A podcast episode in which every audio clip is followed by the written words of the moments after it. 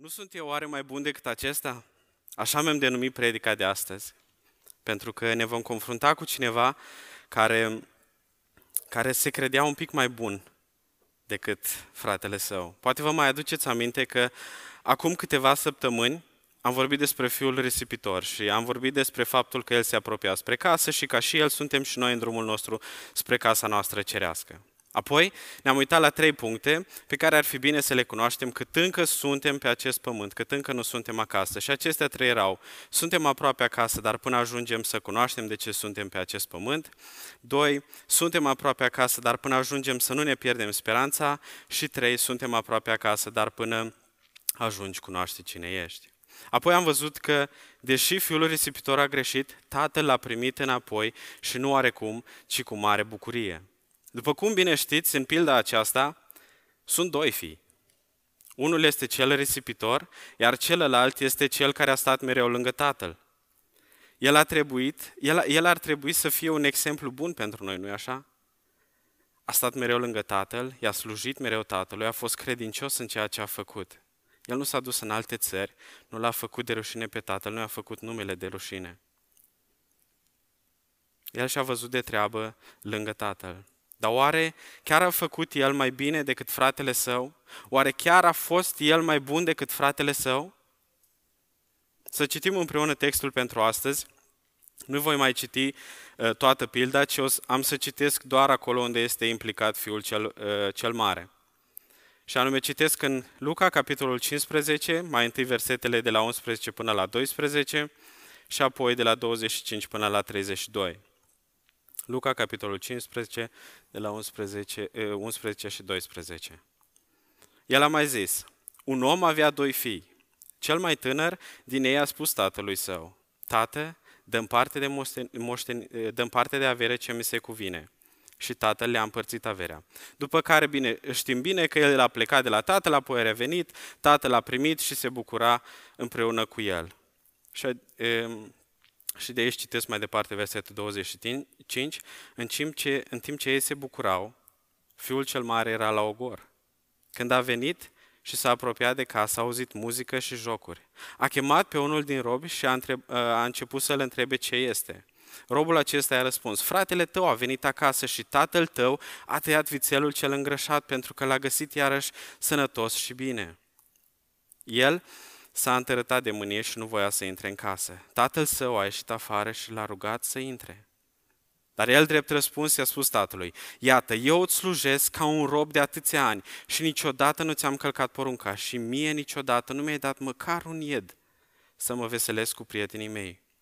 Iar când acest fiu al tău, când a venit acest fiu al tău care ți-a mâncat averea cu femeile desfrânate, i-ai tăiat vițelul cel îngrășat. Fiule, i-a răspuns tatăl, tu întotdeauna ești cu mine și tot ce am eu este al tău. Dar trebuia să ne veselim și să ne bucurăm pentru că acest frate al tău era mort și a înviat. Era pierdut și a fost găsit. Aș vrea să ne uităm astăzi mai îndeaproape la Fiul cel Mare, să vedem ce putem să învățăm de la El, să vedem dacă nu cumva și noi, creștinii din ziua de astăzi, ne asemănăm cu El. Pentru că poate am fost Fiul risipitor și ne-am întors acasă și de când suntem acasă ne-am transformat în Fiul cel Mare. Să știți că la mulți dintre creștini, um, în cercurile noastre creștine, există, um, um, există riscul acesta de a ne transforma în Fiul cel Mare. Primul lucru pe care îl vedem în text este chiar la începutul pildei și anume este un cuvânt mic pe care eu l-am citit de multe ori și nu l-am băgat în seamă. Eh, dar asta îmi place la Domnul Isus, că El nu spune nimic la întâmplare, nici măcar un cuvințel. Deci la început scrie că fiul cel mic și-a cerut parte de avere, iar tatăl i-a dat-o. Dar scrie așa că tatăl i-a dat-o? Nu, scrie că tatăl le-a dat-o, la plural. Când am citit prima oară, nu mi-a venit să cred. Au trebuit să mai citesc de câteva ori pentru că credeam că nu văd bine. Apoi, în necredința mea, am spus că mă duc și citesc dintr-un, dintr-un Nou Testament în greacă să văd dacă într-adevăr vorbește la plural aici. Nu am să vă plictisesc cu greaca puțină pe care o știu, dar într-adevăr, cuvântul este la plural. Cuvântul este cuvântul autois și este plural. Cum spuneam, Domnul nu lasă nimic la întâmplare. Deci și fiul cel mare, cât și cel mic, și au primit partea de avere. Acum nu știm dacă cel mare și-a primit-o fizic sau dacă tatăl a spus, uite, asta i-am dat-o fratelui tău, iar restul ce vezi aici este al tău. Cert este un lucru, că, că el știa partea care îi se cuvine. Un lucru pe care aș vrea să-l știm aici este că pe atunci, în Israel, întâiul născut ar fi primit o parte dublă de moștenire după legea din Deuteronomul 21 cu 17. Asta înseamnă că dacă toată averea era trei treimi, fiul cel mic ar fi primit o treime, iar cel mare ar fi primit două treimi. Deci vedem din start că el avea mai mult decât fratele său. Însă, încă ceva care poate, poate pare destul de tehnic, dar um, cred că este important. Tatăl în societatea evreică de pe atunci nu ar fi împărțit niciodată averea așa de repede cum a făcut-o. Și de unde știm că a împărțit-o mult prea devreme? Pentru că fiul risipitor nu era căsătorit. Asta înseamnă că era destul de tânăr. În schimb, se pare că Domnul Iisus trece peste acest aspect și nu pentru că El nu ar, nu ar ști asta. Domnul Iisus a scris legea din Deuteronomul și trăia în societate de atunci, dar se pare că trece peste acest aspect și cel mai probabil face asta ca să ne arate că Tatăl îl va primi înapoi pe Fiul Său sau că Dumnezeu îl va primi înapoi pe păcătos când se va întoarce la El. În timp ce Fiul risipitor s-a întors acasă și Tatăl Său l-a primit înapoi și l-a restaurat la statutul de fiu, Fratele său era la câmp. Fratele său muncea cu mâinile lui pentru averea tatălui său, care, desigur, mai târziu avea să fie averea sa. Însă, când s-a apropiat de casă, și aici este ceva din nou interesant, um, scrie că se auzeau muzica și jocurile. Iar cuvântul pentru muzică aici este, de fapt, cuvântul simfonie și vrea să ne arate că se auzea din îndepărtare, adică o muzică care se aude nu într-o cameră în surdină, ceva încet, ci din îndepărtare se auzea muzica și jocurile. Aș vrea să înțelegem bine că atât de mare era bucuria tatălui că muzica și jocurile se auzeau. Atât de fericit era el că s-a întors fiul său acasă, așa de mult se bucura el că muzica și jocurile se auzeau și așa de mult se bucură și Tatăl nostru din ceruri când ne întoarcem la El și să știți că și noi avem voie să ne bucurăm împreună cu El. Însă s-a bucurat fiul cel mare alături de tatăl? El a chemat pe unul dintre robii săi și l-a întrebat ce se întâmplă. Mă întreb aici, de ce nu s-a dus direct la tatăl? De ce au trebuit să, să vorbească mai întâi cu un rob și nu s-a dus direct la tatăl? Este oare pentru că l-a dat deja deoparte pe tatăl? Vom vedea în dialogul dintre cei doi mai acuși, am văzut și când am citit, din dialogul ăsta reiese că fiul l-a dat un pic deoparte pe tatăl, nu îl mai vedea ca autoritatea supremă în, în, în, în familia lor.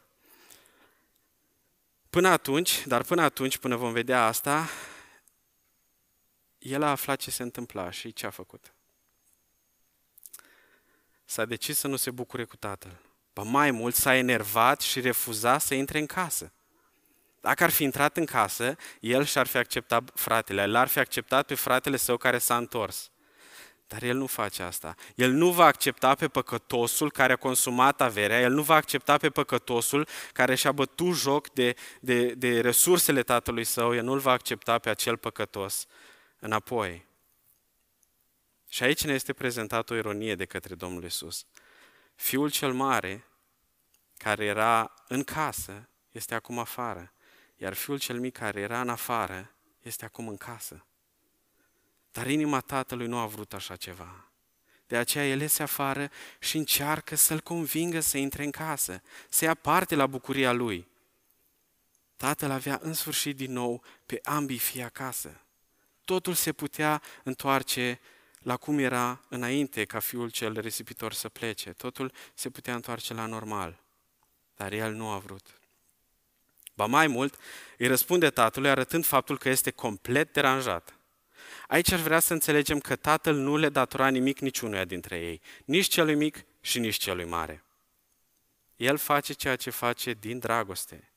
Tatăl era încă acolo, era încă în putere. El putea decide dacă vrea să taie un vițel pentru fiul său sau nu. El putea decide dacă vrea să dea o petrecere pentru fiul său sau nu. Însă răspunsul fiului cel, ă, fiului cel mare este un răspuns care cred că uneori ni se potrivește bine nouă creștinilor. Noi cei care suntem lângă Tatăl, poate de ani de zile sau poate de la începutul vieții, ne-am născut într-o familie creștină, asta nu înseamnă că eram credincioși, dar e altă discuție. Cred că răspunsul acesta ne se potrivește destul de bine. El a spus, Iată, eu îți slujesc ca un rob de atâția ani. Nu ies din poruncile tale. Ceea ce îmi spui tu, aia fac. Dacă îmi spui să merg la stânga, eu merg la stânga. Dacă îmi spui să merg la dreapta, acolo merg. Îți slujesc de atâta timp și niciodată nu mi-ai dat măcar un ied. Comparația pe care Domnul o face aici este una evidentă și una mare. Este ca și cum un, unul a primit vițelul îngrășat și unul cerea un ied. Eu personal nu am crescut la țară, deci Înțeleg că un vițel mai gras și unul mai subțire, dar m-am gândit cum aș putea să înțeleg mai bine în ziua de astăzi. Și o comparație pe care am găsit-o a fost că unul a fost dus la un restaurant de 5 stele, la un restaurant foarte scump, sau unul a primit un Porsche, iar celălalt cerea un döner sau cerea o Dacia. Cam asta era diferența, atât de mare era diferența pe care o vedem aici. Iar prin cuvintele pe care Fiul cel Mare le spune, arată că el este vrednic măcar de acel ied, măcar de acel nimic, iar fratele său nici pe departe. Fiul cel Mare se compară cu un rob. Și aș vrea să înțelegem că un rob pe atunci sau un sclav nu însemna um, sclavul pe care îl vedem noi în filme acum, ci era un fel de muncitor din ziua de astăzi care trăia cu stăpânul său. Adică Ehm, el trăia, muncea pentru stăpânul său, dar avea voie să-și adune și lucruri pentru el. Avea voie să se căsătorească, să-și formeze o familie, nu avea voie să iei lucrurile acelea cu el, dar avea voie să adune. Însă nu avea drepturile unui fiu. Iar ceea ce îi spunea stăpânul, aia trebuia să facă. Robul nu avea parte la moștenirea stăpânului său. Iar fiul cel mare se vede ca un rob care trăiește la tatăl și nu îi se cuvine nimic. El îl acuză pe alte cuvinte pe tatăl că este nerecunoscător pentru cât a făcut el pentru tatăl până acum. Tatăl însă îl lasă să-și spună oful. Și aici aș vrea să știm că dacă și noi în viața noastră suntem într-o situație asemănătoare, dacă poate ne simțim nedreptățiți și vrem să spun așa, să ne certăm cu Dumnezeu, nu ne putem certa cu Dumnezeu, dar înțelegeți ce vreau să spun. Avem voie să facem asta. El nu o să se supere. Vedem atâtea exemple în Biblie care au făcut așa. Mai departe, în versetul 30, se vede clar atitudinea pe care o are fratele cel mare către fratele cel mic. Și anume, el nu îl mai consideră fratele său, ci doar fiul tatălui său. Ba mai mult merge mai departe și el își dă cu presupusul și spune ce a făcut fratele său cu averea. Întrebarea mea este de unde să știe el ce a făcut fratele său cu partea sa de avere. El presupune și da, presupunerea lui este corectă. Dar cu toate acestea, el nu avea de unde să știe. Să avem grijă să nu ne dăm și noi cu presupusul fără să știm. El scoate în evidență că acest, scoate în evidență faptul că tatăl său l-a primit înapoi, deși a făcut un lucru oribil. Tatăl îl răsplătește dându-i partea cea mai bună. Nu e de ajuns că l-ai primit înapoi, că e din nou fiul tău, îi dai și cel, ce avem noi mai bun? Nu e drept. Cam asta ar spune fiul cel mare, cu alte cuvinte. Iar tatăl, parcă îmi și imaginez, un om bătrân, dar în putere, de la țară, cu ochii blânzi, care îi spune, fiule, tu ești mereu cu mine. Vițelul acesta pe care eu l-am dat fratelui tău, pe, pe care l-am tăiat, este al tău. Tot ceea ce am eu este al tău, ai acces la tot ce vezi aici. Totul este al tău. Vițelul acesta este important în fața ta stau toate bogățiile noastre și tu pe vițelul acesta te concentrezi? Pentru noi astăzi, în fața ta stau comorile cerului și tu pe un lucru pământesc te concentrezi? Faptul că fratele său s-a întors acasă era într-adevăr un motiv de bucurie mai ales pentru că el a știut unde a greșit. Fiul risipitor a știut unde a greșit. Dacă ar fi venit cu o atitudine mândră că el e bun, cred că tatăl l-ar fi primit altfel și atunci și atitudinea fratelui său ar fi fost îndreptățită. Dar el a știut că a greșit și era gata să-și accepte pedeapsa dacă ar fi fost una. Iar tatăl a înțeles asta. Acum, iubită biserică, am vorbit despre această pildă și cred că am, am analizat-o destul și data trecută și acum. Ce are asta face cu noi creștinii de astăzi? Am mai spus pe aici pe acolo câte un lucru ce are a face cu noi și aș vrea să ne uităm la o anumită întrebare și anume, nu suntem noi uneori ca Fiul cel Mare? Nu ne credem noi mai buni decât ceilalți? Am ajuns noi într-acolo să uităm ce avem de când suntem la Tatăl? Să uităm cum să ne comportăm când alții au nevoie de noi? Am devenit noi amari și de neatins în dreptatea noastră ca și Fiul cel Mare? Fiecare să se gândească pentru sine însuși. Poate că unii dintre noi sunt în situația fiului risipitor care abia se întorc spre casă, care abia vin la Tatăl, dar cred că cei mai mulți dintre noi care suntem astăzi aici, suntem de, mult, de mai mulți ani în credință, suntem în situația fiului cel mare. Suntem creștini de ani și ani, lucrăm pentru Tatăl într-un mod sau altul, sau măcar suntem în casa Tatălui. Am devenit noi poate imuni la ce am primit de la Tatăl, la promisiunile Lui, atât de imun că nici măcar nu mai vedem ce ne stă înainte și ne concentrăm doar pe un vițel, doar pe un lucru, nu ne mai putem bucura de nimic. Noi credem că trebuie să facem, să dregem, să reușim mai mult, să transpirăm, să ne ostenim, să ne spetim și ne-am pierdut bucuria. Unde ne este bucuria? Am devenit cumva orbi la ce avem în jurul nostru? Trăim într-o țară în care, într-o țară în care oamenii spun cuvintele potrivite. Dacă ți este bine, te felicită și îți spun ceea ce trebuie. Dacă ți este rău, au și acolo cuvintele potrivite. Dar dacă trăim în mijlocul lor, vedem că nu sunt decât cuvinte goale. Și nu cred că este cazul doar în țara aceasta, ci este mai tot peste, peste tot în lume. Spunem ce trebuie și atât. Nu vrem să ieșim puțin din rutina noastră, din plăcerile noastre pentru cel de lângă noi. Doamne ferește să-mi iau eu un pic de la o, o bucată de pâine de la gura mea să o dau altuia. Dar la noi, la credincioși, nu așa ar trebui să fie. Biblia ne spune să simțim cu cei ce simt, nu să le urăm de bine, ci să simțim. Dacă simți, atunci faci, nu doar zici. Fiul cel mare trebuia să simtă cu fratele său. Un mic exemplu aici, un cuplu tânăr a vrut să se mute, să se mute dintr-un loc în altul și în acest nou loc era o familie creștină care îi încuraja să facă pasul acesta. Le spunea, da, faceți, noi vă suntem alături, veniți, totul, totul este bine. Și când ei s-au mutat, ce credeți? Familia care îi încuraja, ce credeți că au făcut? Le-au dat ei ce aveau nevoie, i-au ajutat să-și găsească de muncă, le-au dat ceva din, din banii lor, din, din averea lor? Au fost ei darnici? Bineînțeles că nu. Ei le-au spus cuvintele potrivite, au făcut ceea ce, ceea ce au trebuit să facă, au spus ceea ce au trebuit să spună, iar când a trebuit să iasă puțin din confortul lor, pentru cei apropiați lor, când a trebuit să dea vițelul ăla îngrășat fratelui său, a uitat de Tatăl, a uitat de Domnul, a uitat de creștinism, am uitat de Biblie, am uitat de dărnicie, de tot. Ăștia suntem. Așa am devenit. Așa ne învață Biblia. Așa ne spune Domnul să fim? Nu. Ci să spunem ceea ce trebuie și apoi să facem ceea ce spunem. Altfel nu are sens. Domnul ne îndeamnă să iubim, ne îndeamnă să iertăm, să fim darnici, să ajutăm.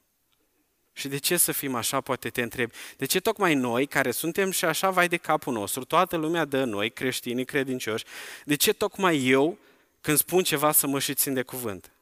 Pentru că dacă ne numim credincioși și dacă ne bucurăm de o relație cu Domnul, atunci ne bucurăm de un lucru pe care El l-a spus și apoi l-am făptuit. De asta, pentru că am simțit pe pielea noastră o promisiune și o înfăptuire. De asta să facem la fel. Să avem grijă să nu cădem în capcana uh, Fiului cel Mare, în capcana dreptății. Fiindcă el a stat mereu lângă tatăl și nu l-a făcut de rușine, ca fratele său a început să se, să se creadă mai bun decât el. Ceea ce nu a înțeles el este că nu conta ce a făcut nici el și nici fratele său, ci ceea ce spunea tatăl despre ei. Da, garantat că fiul cel mare este puțin mai câștigat decât cel care a plecat de la tatăl. Dar doar că a stat la tatăl și că nu a știut cine este, nu a știut um, să învețe de la tatăl, nu a știut să trăiască lângă tatăl, faptul că a devenit amar în privința celui care îl căuta pe tatăl, nu l-a ajutat prea mult. Vedeți voi, așa cum fiul risipitor avea nevoie de restaurare, la fel avea și fiul cel mare nevoie de ea. Pentru că degeaba facem ce facem și spunem ce spunem dacă inima noastră nu este la locul potrivit. Când un om pierdut are nevoie de noi, să-l ajutăm. Când fratele sau sora noastră are nevoie de noi, să ajutăm. Altfel, nu am înțeles iubirea Tatălui. Altfel, nu am înțeles cu, cum e cu creștinismul ăsta și nu am înțeles cum e să fii ucenic al Domnului Isus. În pilda aceasta, Tatăl îl simbolizează pe Dumnezeu. Fiul risipitor îi simbolizează pe cei pierduți, iar Fiul cel Mare îi simbolizează pe cei religioși, care cred că dacă se mai țin de o regulă, mai câștig un punct la Domnul. La fel ca fariseii de pe timpul Domnului Isus. Aș vrea acum să ne îndepărtăm puțin privirea spre cel mai important personaj al acestei pilde, pe, uh, ia, cel mai important personaj al acestei pilde. Unii ar zice că este fiul risipitor, nu? De asta se și numește pilda fiului risipitor. Dar aș vrea să știm că împărțirea pe capitole, pe versete și titlurile paragrafelor din Biblie nu sunt inspirate, adică nu sunt de la început, ci le-am pus noi ca să ne fie mai ușor. De exemplu, împărțirea pe capitole și pe versete o avem de aproximativ 500 de ani pentru un francez, Robert Estienne. El a făcut asta pentru noi, iar noi ne bucurăm de asta. Această pildă se numește pilda fiului risipitor și, din păcate, uneori pune accentul în locul greșit.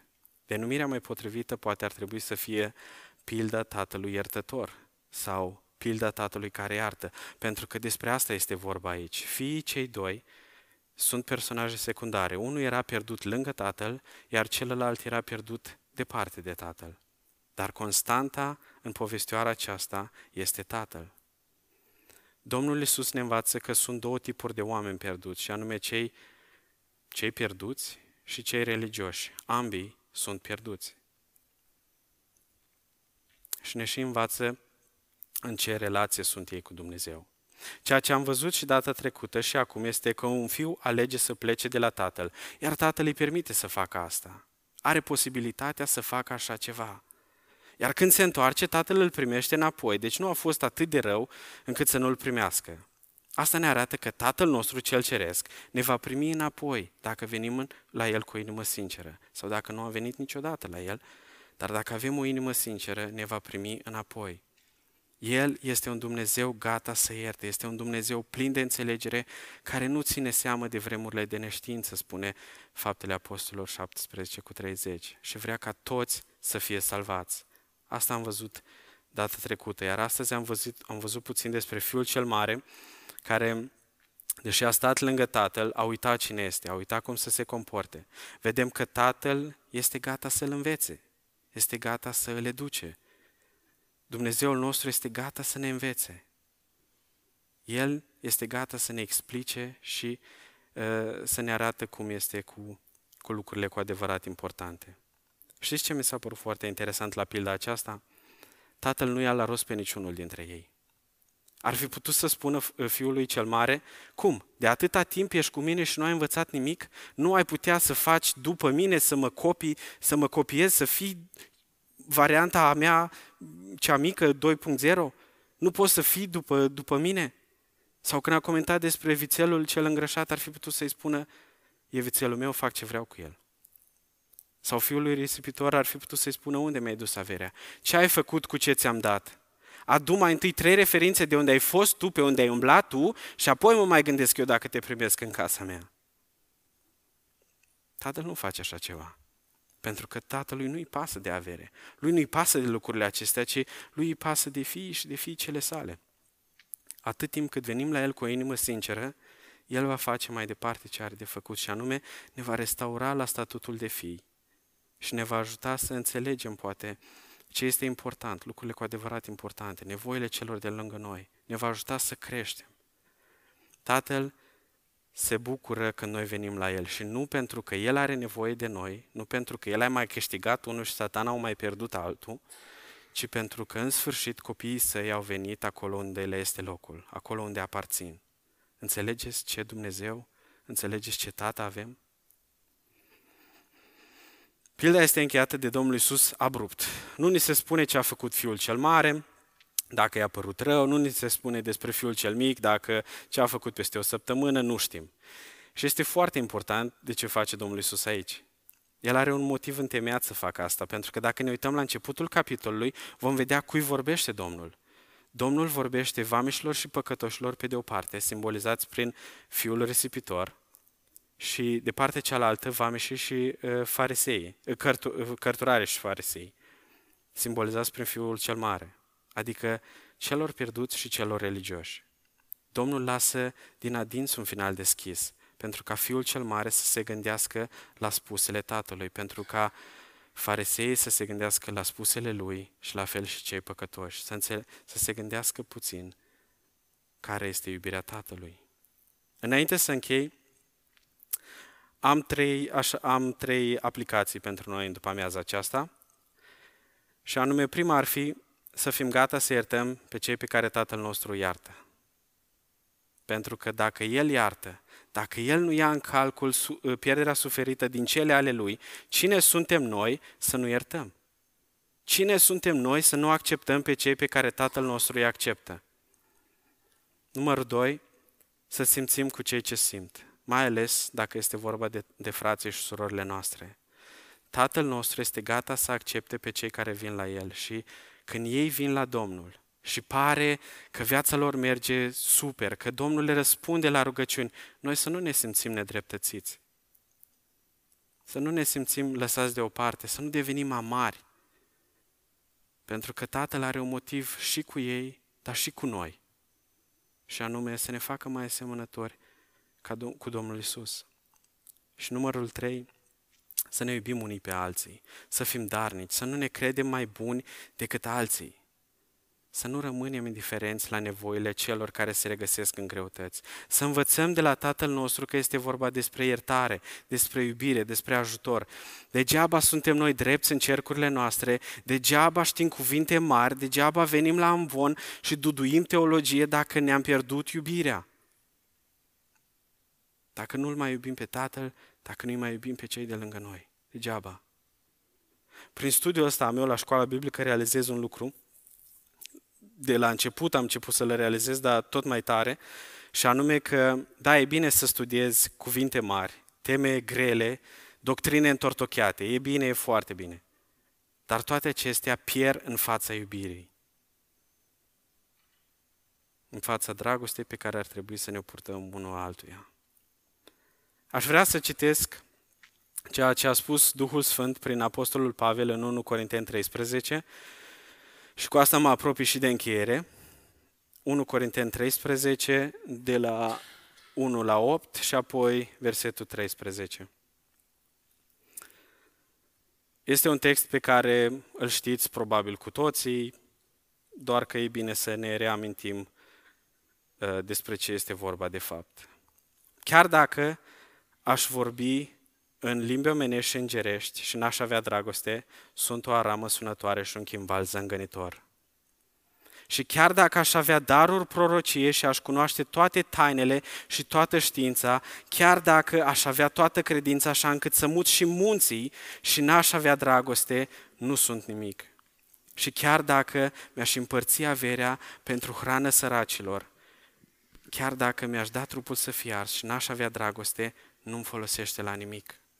Dragostea este îndelung răbdătoare, este plină de bunătate, dragostea nu pismuiește, dragostea nu se laudă, nu se umflă de mândrie.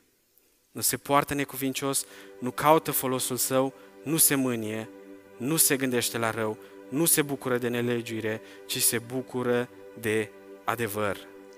Dragostea acoperă totul, crede totul, nădăjduiește totul, suferă totul. Dragostea nu va pieri niciodată prorociile se vor sfârși, limbile vor înceta, cunoștința va avea sfârșit. Și versetul 13, acum dar rămân acestea trei, credința, nădejdea și dragostea, dar cea mai mare dintre ele este dragostea. Trăim într-o societate unde suntem învățați să fim individualiști, egoiști, să fim pentru noi mereu. Dar vă rog, noi să nu ne credem mai buni decât alții, ci noi să fim pentru alții. Haideți să arătăm dragostea aceasta pe care și noi am primit-o mai departe, să o dăm mai departe. Nu uitați că dragostea nu va pieri niciodată. Amin.